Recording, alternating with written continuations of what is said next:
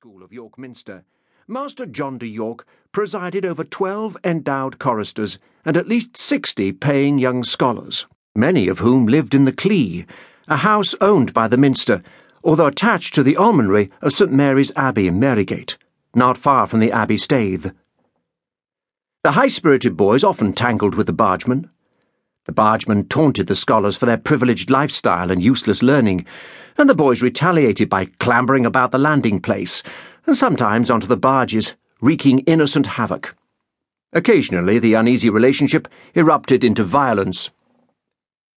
As was his custom, Jasper de Melton had lingered in the classroom after the lessons ended for the day to copy an additional reading into his precious notebook of old parchment scraps that Captain Archer had bound for him. Master John hummed as he tidied the room occasionally stealing a peek at Jasper's work. The grammar master's interest annoyed Jasper a little, because he did not want to feel rushed.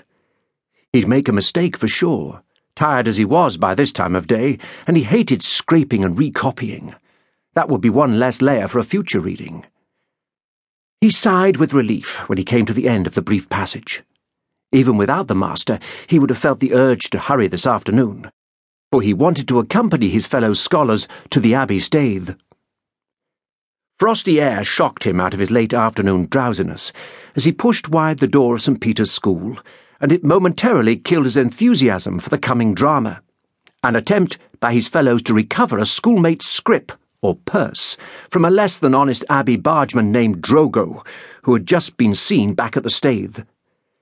Jasper must head to the Staithe now if he meant to participate and then board the barges anchored there. The mere thought made him shrug his shoulders to protect his neck and ears in anticipation of the cold. It was a week past Martinmas, and winter had taken hold. He'd forgotten his cap this morning, and his hands, which stuck out of his sleeves, were already stinging from the icy air. He'd suddenly grown quite a bit. His foster mother, Dame Lucie, said that it was his recent burst of growth that caused his legs to ache at night, waking him not unusual at the age of fourteen. A restless night was certainly the cause of his oversleeping this morning, and then, in his hurry to be on time, forgetting his cap and gloves. Jasper was glad to be back at the Minster School among his friends. He enjoyed being caught up in the energy that bubbled up to the surface now and then, as it had today when the more senior boys heard that Drogo had been seen at the Staithe. Timing was critical because Drogo frequently travelled up and down the Ouse piloting ships between York and the sea, so he might not stay long in the city. The older boys had quickly devised a plan to confront the man about Hubert's scrip. The main body of scholars were to rush the bargemen and distract them, while the older scholars dealt with Drogo. Jasper wasn't convinced that Hubert's absence from school the past week had to do with the loss of his scrip.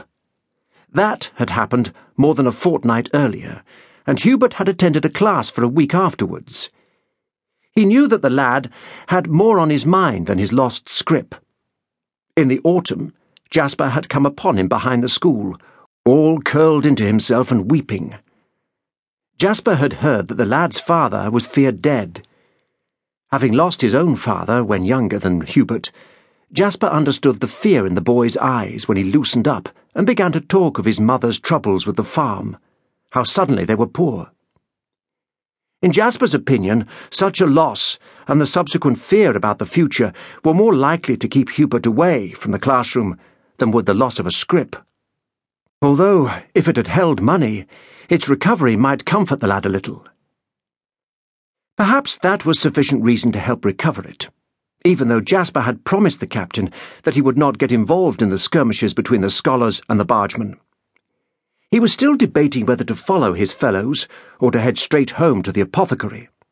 He doubted he would contribute much as he was unfamiliar with the barges, but he knew he'd feel left out when the others talked about it afterwards.